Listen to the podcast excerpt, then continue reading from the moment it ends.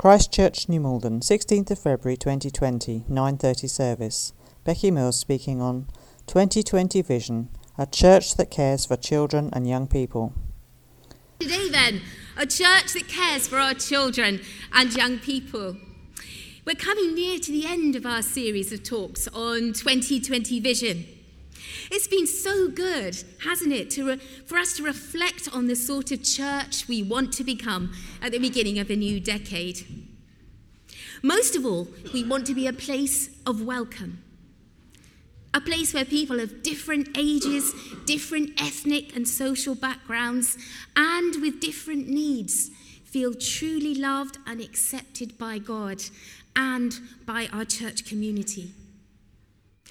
Anna spoke very movingly last week about church being a place of emotional safety, where people can be honest about their pain and united in their shared brokenness. That's a wonderful aspiration to have, isn't it? This morning, I'm talking about being a church that cares for children and young people. For a lot of us here, our lives revolve around our children and our grandchildren. There's so much part of us that when they're criticised, we feel criticised. And when they're praised, we feel praised. Their emotional pain is ours. And the joy they feel in their achievements is ours too. We invest so much in our children, don't we? But how much do we invest in our children as a church?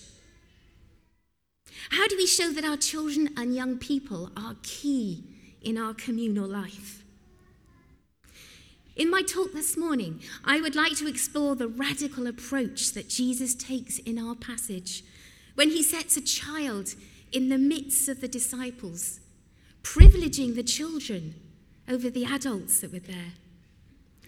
Secondly, I would like us all to reflect on how as a church we follow Jesus' example and invest the same love and care in our children and young, and young people as in our adults. So let's begin by turning to the passage we heard read earlier. Jesus was on his last journey from Capernaum to Jerusalem before his death. Large crowds were following him. In one of the villages en route, people were bringing their young children to be blessed by Jesus. Amazingly, the disciples rebuke the parents.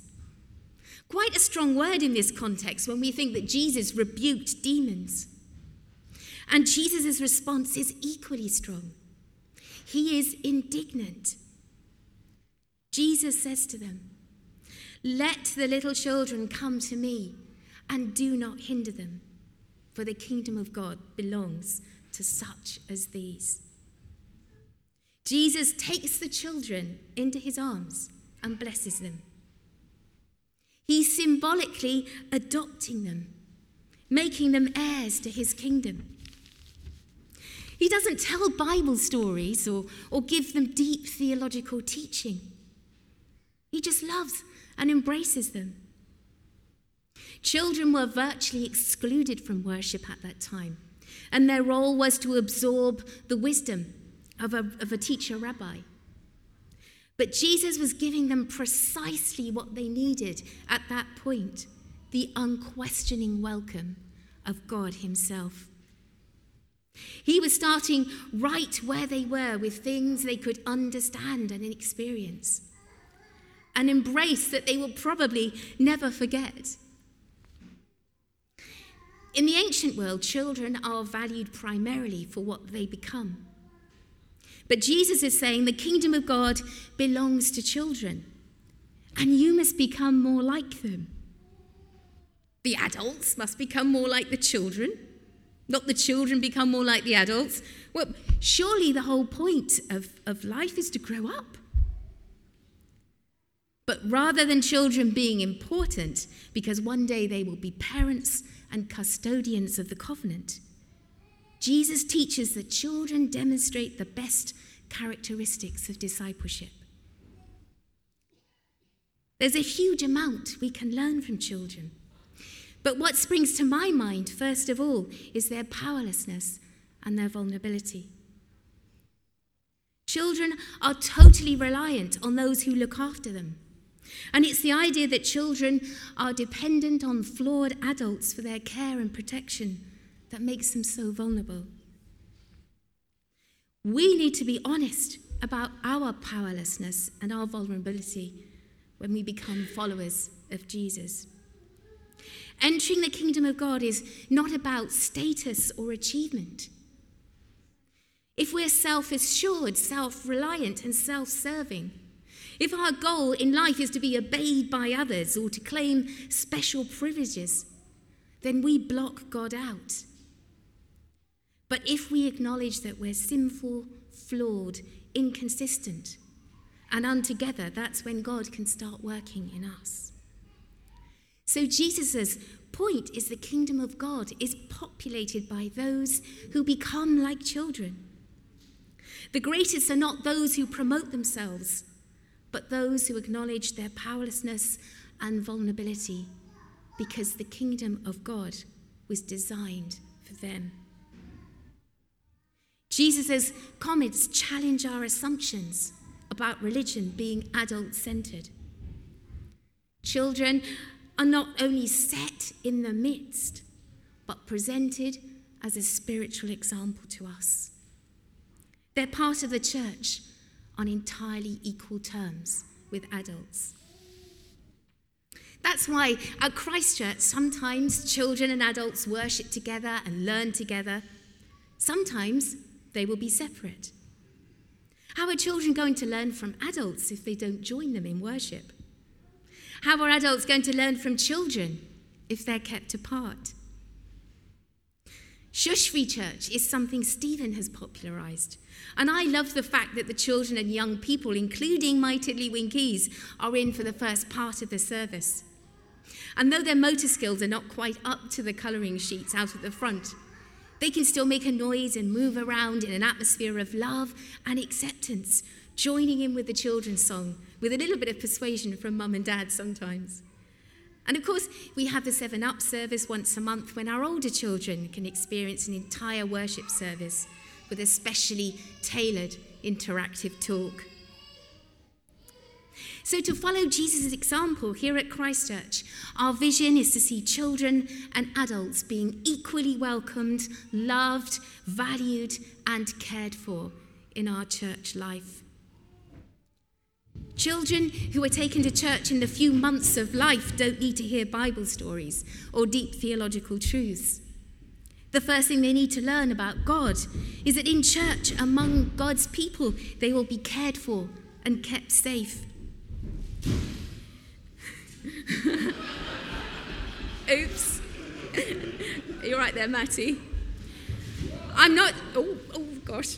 I'm not saying that learning Bible stories is unimportant, but they can be kept for a while till they match the needs and capabilities of the child.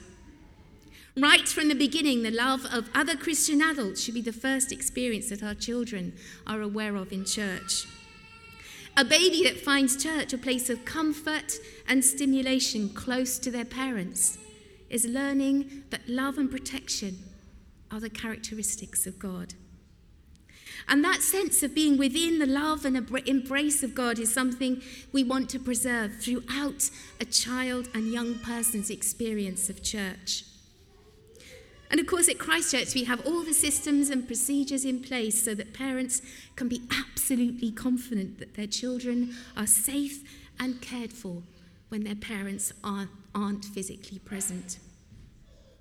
Thank goodness society has woken up to the idea that the protection of children is an absolute priority in our churches and in all other institutions. So having established that our first priority is keeping them safe, protected, and embraced within the love of God, how do we put Jesus' attitude of unconditional welcome into practice in our children's groups? For us to engage with children and young people in a meaningful way, we must understand their needs, their strengths, their limitations, their joys and delights at each stage of childhood and adolescence. And children's ministry must also be rooted in the discovery and application of the Bible. But it's the job of parents and children's groups leaders to teach children primarily about God's unconditional welcome. They can then follow that with obeying him as soon as the children are able to receive it. But this needs to be done in ways that engage children and young people on their own terms. And that doesn't mean talking down to them in simplified versions of adult thinking. Engaging children's and young people's minds involves offering them something different at different stages. For example, research has shown that preschool-age children will engage with the idea of Jesus as the Good Shepherd, but primarily as a nurturing, name-knowing mother figure. The lost and found idea in the story of the lost sheep is about forgiveness, so has moral implications, and is much more of a concern for middle childhood. The shepherd as a guide who lays down his life for his sheep is about searching for an identity and a role model, a quest we associate with adolescence. But before we even think about interpreting our theme in an age-appropriate way, we must start by building a bridge into the world of the Bible. For instance, most children will have never seen a real shepherd, but the majority will have seen a real sheep, even if only in a city farm, so that helps, doesn't it? It's hard enough for adults to think themselves back into first century Middle Eastern culture, let alone children who educationalists tell us have no sense of place apart from what they're familiar with until they're ten, and no sense of history till they're twelve. So we need to help children build a bridge from their own experience back into a distant culture, radically different to our own. We recently had a session on Jesus healing the paralyzed man in Tiddlywinks. So starting from where most two-year-olds are and trying to build a bridge into the Bible story was exercising my mind last weekend. The basis of the scheme is that there's a special book called the Bible that tells us all about God's love for us. So my aim for the session was to show that God loves us so much that he wants to make us better, just like Jesus did with the man who couldn't walk. To build a bridge with their own experience, I brought out Tiddlywinks Ted, our special teddy bear, with his leg in a bandage. Children of that age love to role play with their toys, and several Tiddlywinkies wanted to give Tiddlywinks Ted some medicine to make him feel better. Hopefully that was a good way into the story about Jesus healing the paralyzed man. Although my only recent experience of leading a children's group is in Tiddlywinks, the same applies to all ages. We can create a bridge by, for example, dressing up, drama, and role play, shared experience, or a fact-finding mission. If, for instance, we're looking at a Bible story about sibling rivalry, and there are lots of those, a, dis- a discussion about whether older siblings should have more privileges than younger ones, like more pocket money, or staying up later would be a good way of talking about shared experiences. Googling Joseph's coat of many colours might well come up with the fact that the Hebrew word doesn't actually mean multicoloured coat, but a coat with really long sleeves, which would have made manual work very difficult, if not impossible. No wonder Joseph's brothers were jealous. They had to do all the work. Having built a bridge into the Bible story, then telling the story itself is another challenge. I prefer to tell the story rather than read it, and use visual aids like toys, puppets, and everyday objects that the children are familiar with. Using familiar objects and describing straightforward actions using short sentences seems to work best with the Tiddlywinks age group. All children respond well to stories, and they're much better at projecting themselves into the action than adults are. Older children can discover layers of meaning for themselves and often don't need to be told by a teacher what the story means. It's so important to understand the thinking capacities of the children we teach to be able to engage their whole selves. For instance, if you were telling the story of the crossing of the Red, of the Red Sea, preschool children might see it as magical or supernatural. Older children might also think about God using physical means to separate the waters. At the final stage, children might include God putting it in the mind of the Israelites to make use of naturally occurring conditions. Most children's groups will follow up the Bible story with an art and craft slot, which hopefully reinforces the learning, if that's not being too ambitious.